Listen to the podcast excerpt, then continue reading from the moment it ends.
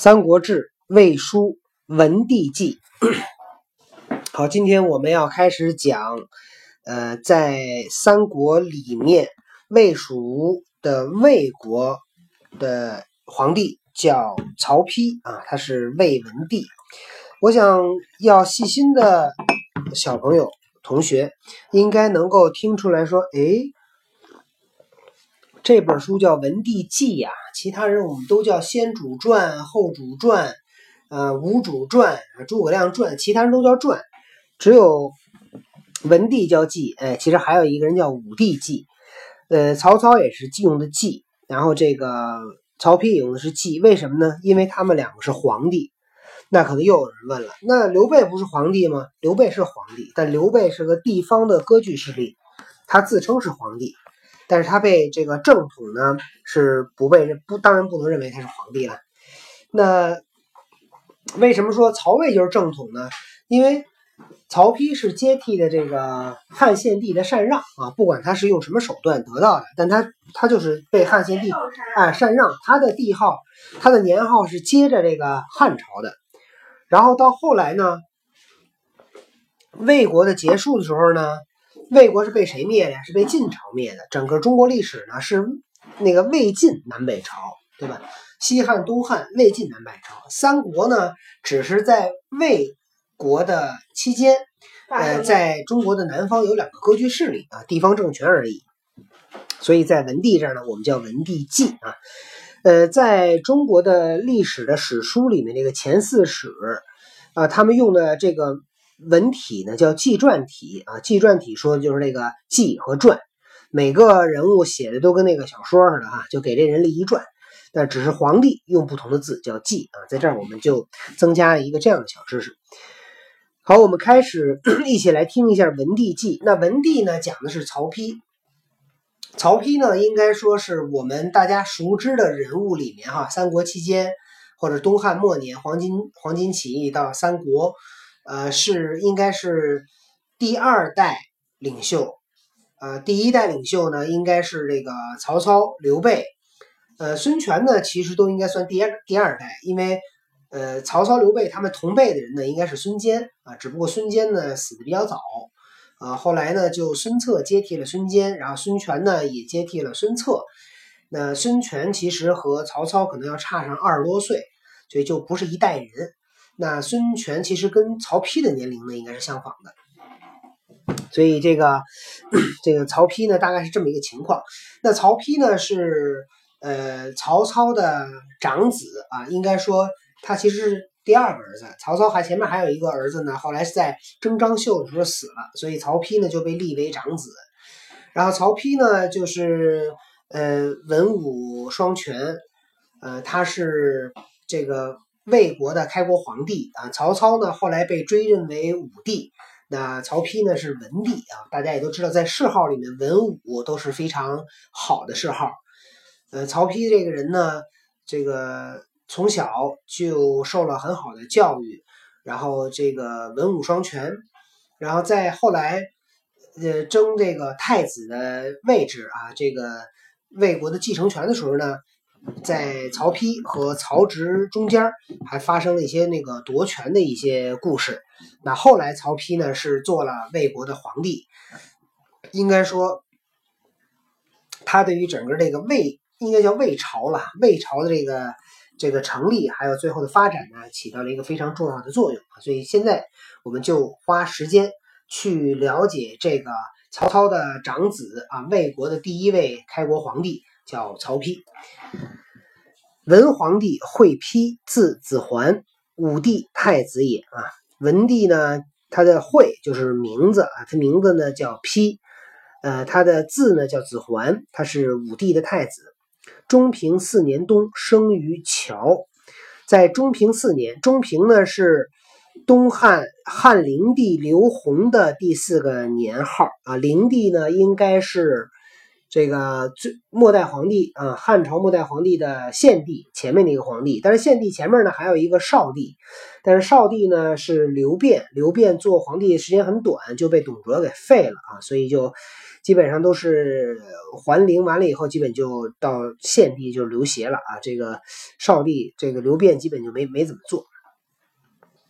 那么在中平四年啊，刘宏的这个年号的时候，汉灵帝的年号的时候呢，是曹丕呢生于乔。呃，中平四年呢是公公元的一百八十七年，这一年曹操呢大概是二十九岁左右哈。曹操也是要要孩子比较晚啊，在那个年代，二十九岁要孩子啊，不不对对，前面还有呢，前面还有孩子，在二十九岁要曹丕，对，应该这么讲。建安十六年为武官中郎将、副丞相。建安十六年呢是公元二百一十一年。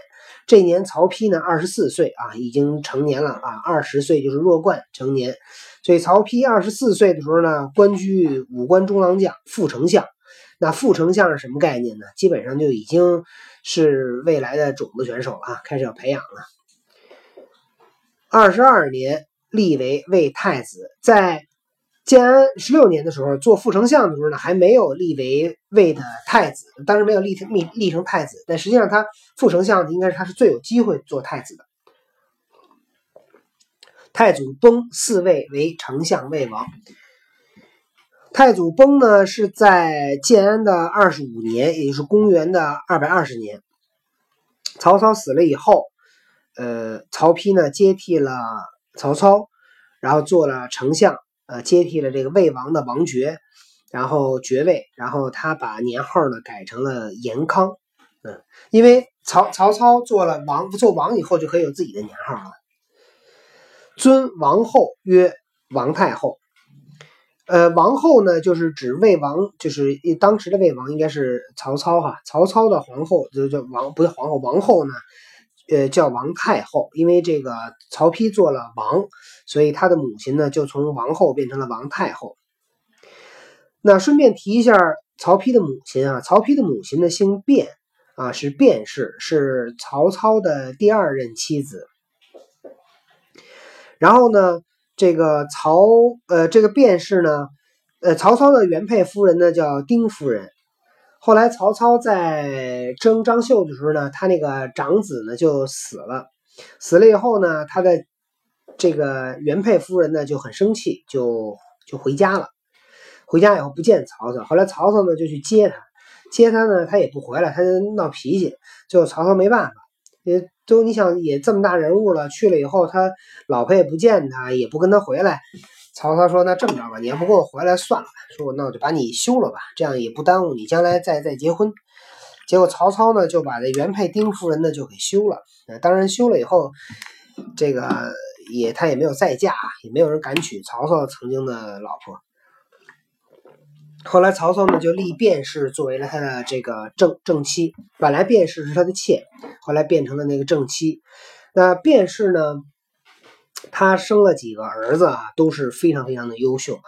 呃，长子曹丕，呃，然后曹丕、曹彰、曹植，还有一个萧怀王叫曹雄啊，所以他生了这么几个儿子都非常非常优秀。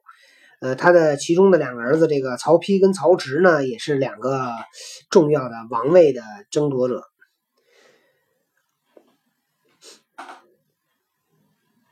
呃，然后在这一年。这个太祖去世的这一年呢，这个建安二十五年，呃，曹丕把元元年号呢改成了延康的元年。注解里有《魏书》曰啊，在记载在《魏书》里面说，帝生时有云气青色，而环如车盖当其上，终日望气者，以为至贵之政，非人臣之气。啊，据记载说。呃，这个文帝出生的时候，天上呢有一块云气，青色的，一个环形，像个车盖一样，在他们家那个上面，这个一整天就这么在他家房顶上啊，有这么一块云气，然后看着气的人呢，都是说这个，哟，这个大富大贵，嘿，这家这家要出这个贵人，是这个非人臣之气啊，不是做人臣的，那不做人臣做什么？做君主呗。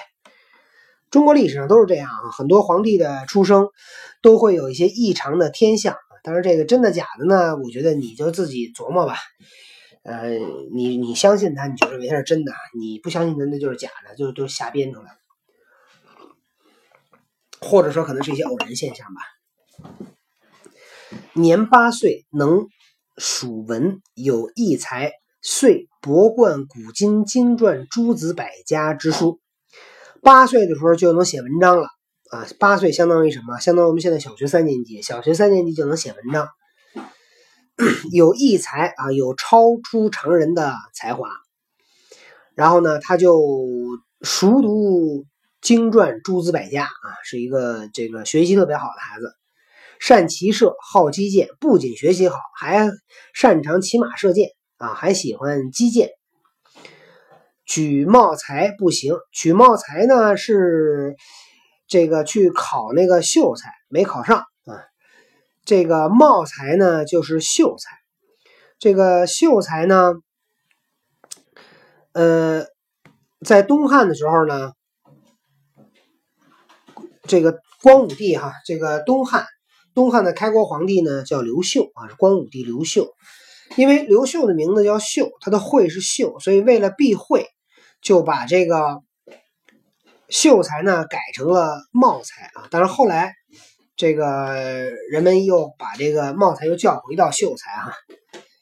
中国古代是有这样讲究的哈，皇帝的名字是不能够用的，谁也不能说就是这字儿都不能说，也不能念，皇帝的名字你都不能念。比如说皇帝姓吴，要要那个刻一篇文章，里边写了一个吴字。马氏那天这个版全都得换走，再重新刻一遍。搞不好那人就得杀头了嘛！皇帝的名字你都敢写？献帝起居注曰：啊，建安十三年，为司徒赵温所辟。太祖表温辟臣子弟，选举故不以时，使侍中守光禄勋，西律持节，奉册免温官。在建安十三年，公元二百零八年，曹丕被司徒赵温举荐，辟就是征召的意思。结果太祖呢一看，就上了一表，参了司徒赵温一本，说这个赵温举荐我的儿子，就说明，呃，他他并不是靠这个曹丕的真才实学。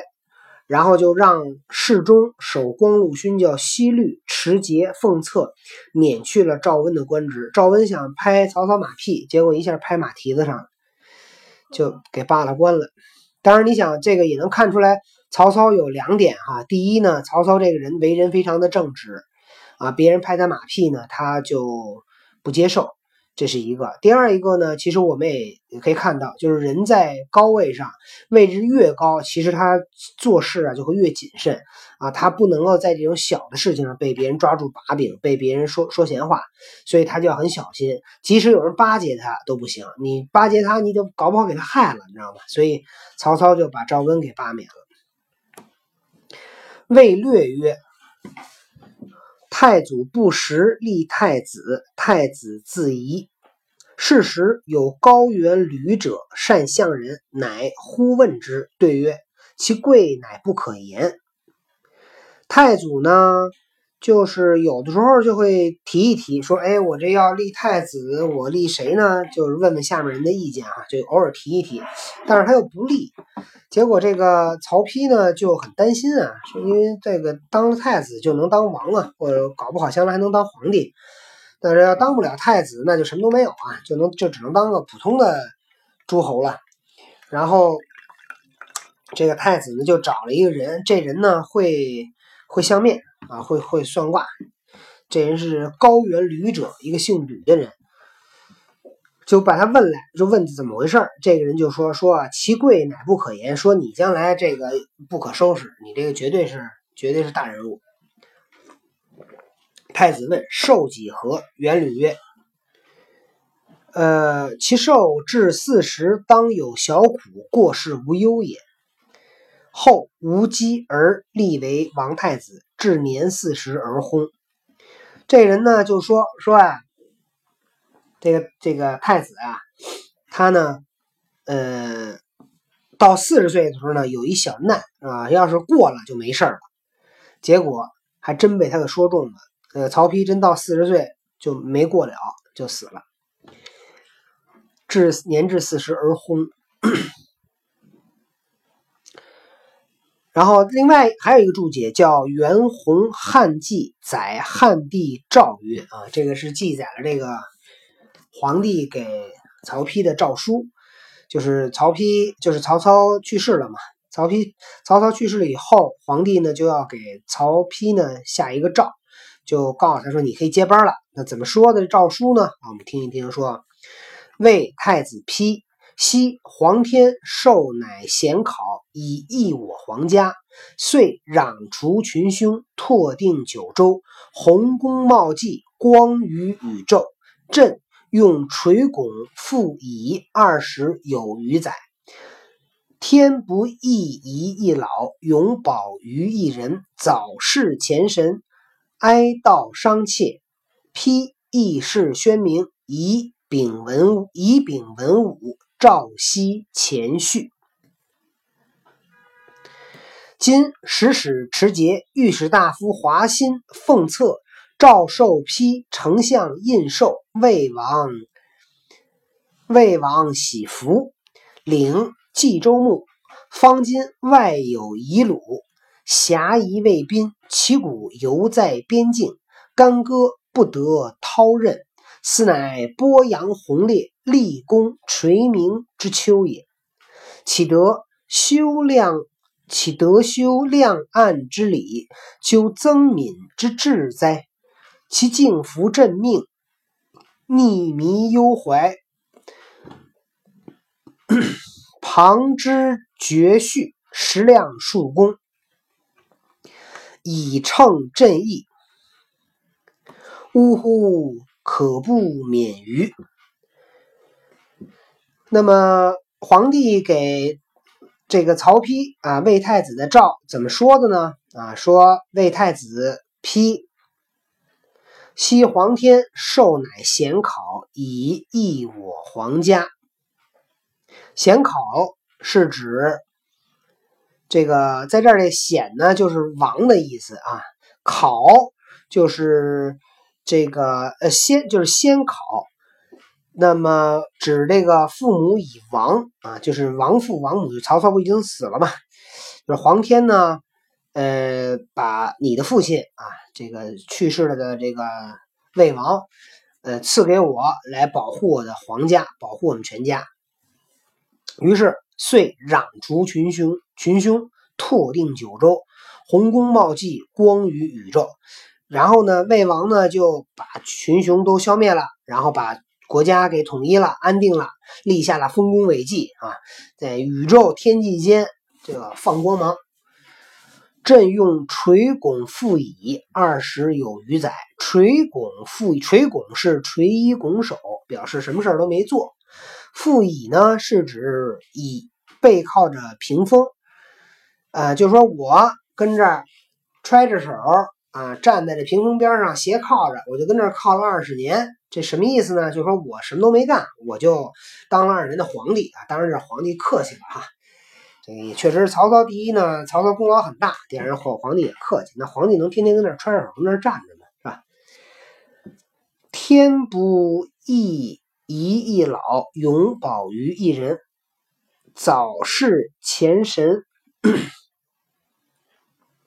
哀悼伤切，说老天爷呢，这个义遗是指愿意留下一老，永保于一人。说老天爷呢，也不把这个魏王给我留下来继续保护我，早逝前神，早早的就去世了。然后哀悼伤切啊，我们都很怀念他。批义士宣明。义士 就是 这个世世代代，宣明呢是宣扬显扬的意思。以丙文武，丙是掌管主持啊。这个 曹丕呢就要世世代代呃宣扬这个魏王的这个功绩啊，来去主持文武大政。朝夕前序，朝夕呢是继承前业，发扬光大。前序是指前人的事业，就是说曹丕你要继承你父亲的遗志啊，为我们汉家王朝继续做贡献。但是他要跟曹丕得说点好听的啊。今使使持节、御史大夫华歆奉册诏授批丞相印绶魏王喜福领冀州牧，就是我现在派御史大夫持节啊，华歆呢持节奉册诏授，哎，这个曹丕呢丞相印绶，把丞相这个印和绶印就是印绶就是绶带，喜服就是喜寿。然后让他做了丞相，做了魏王，然后呢，做了冀州牧。方今外有夷虏，侠夷魏宾，其鼓犹在边境，干戈不得掏刃。说现在外面呢还有一些这个割据的势力，然后呢，侠夷魏宾，侠夷呢，侠就是远的意思，夷呢就是指那些。少数民族啊，边远地区的少数民族呢，为宾宾是服从归顺的意思。说现在远这个这个我们国家的边上还有一些小的政权还在不停的闹事儿，还没有这个臣服于我们。旗鼓犹在边境，而边境那儿呢还会在打仗。干戈不得掏刃，掏是韬光养晦的韬，掏刃呢是指就是这个。掏是掏是这个刀剑不断出的一个皮套，就相当于刀鞘。掏刃就是把那个这个戈呀收起来。估计古代那个剑刀不都有鞘吗？那个戈估计也有一种专门的套，他就把那个那个戈呢那个套套上，就防止那个戈可能生锈啊，或者是被碰破破坏。所以现在呢，我们的武器也不能收起来，还要随时打仗。斯乃弘扬啊，播扬宏烈，播扬宏烈就是传播伟大的功业，立功垂名之秋也。说现在就是立功的时候，启得修亮暗之礼。亮暗呢是指居丧，曾敏之治。曾敏是指曾参和闵损，这两个人呢都是孔子的弟子啊，都是以孝道著称。那皇帝告诉曹丕呢，就是说现在啊，魏王虽然去世了，你呢要给魏王这个扶丧，但是呢，国家呢又需要你，所以你呢还不能这个不出来工作啊，你还得是不能这个只是去在家居丧，不能在家就像那个啊曾参跟民损那样啊，只想着给你父亲尽孝，你还要为国家尽忠。其敬服朕命，一米忧怀，旁支绝序，十量数功，以称朕意。你呢，要听我的命令，一米忧怀。米呢，就是平息、安抚，就是也别太过度伤心了。旁之绝序，之呢是恭敬的意思，绝呢是他的意思。所以要去，呃，这个记住你父亲的这些功劳，食量数功。数功呢是指各种的功劳，就是你还要经常的去去去怀念你的父亲，以称正义啊，这样我就开心了。呜呼，呜呼，这两个字呢，在这儿写的呢，叫写的写成叫于戏啊，于就于是的于，戏呢就是。演戏的戏，但这两个“鱼戏”这两个字呢，读的时候呢，要读成“呜呼”，就是感叹词。可不免于啊，你还不知道勉励自己吗？好，这就是这个皇帝给曹丕下的诏，呃，让曹丕呢接替了他父王先父的这个所有的职位、爵位跟职位。那曹丕呢，也就正式做了魏王，做了丞相，做了冀州牧。那么曹丕做了这些这么重要的岗位以后，能做什么呢？我们下次再讲。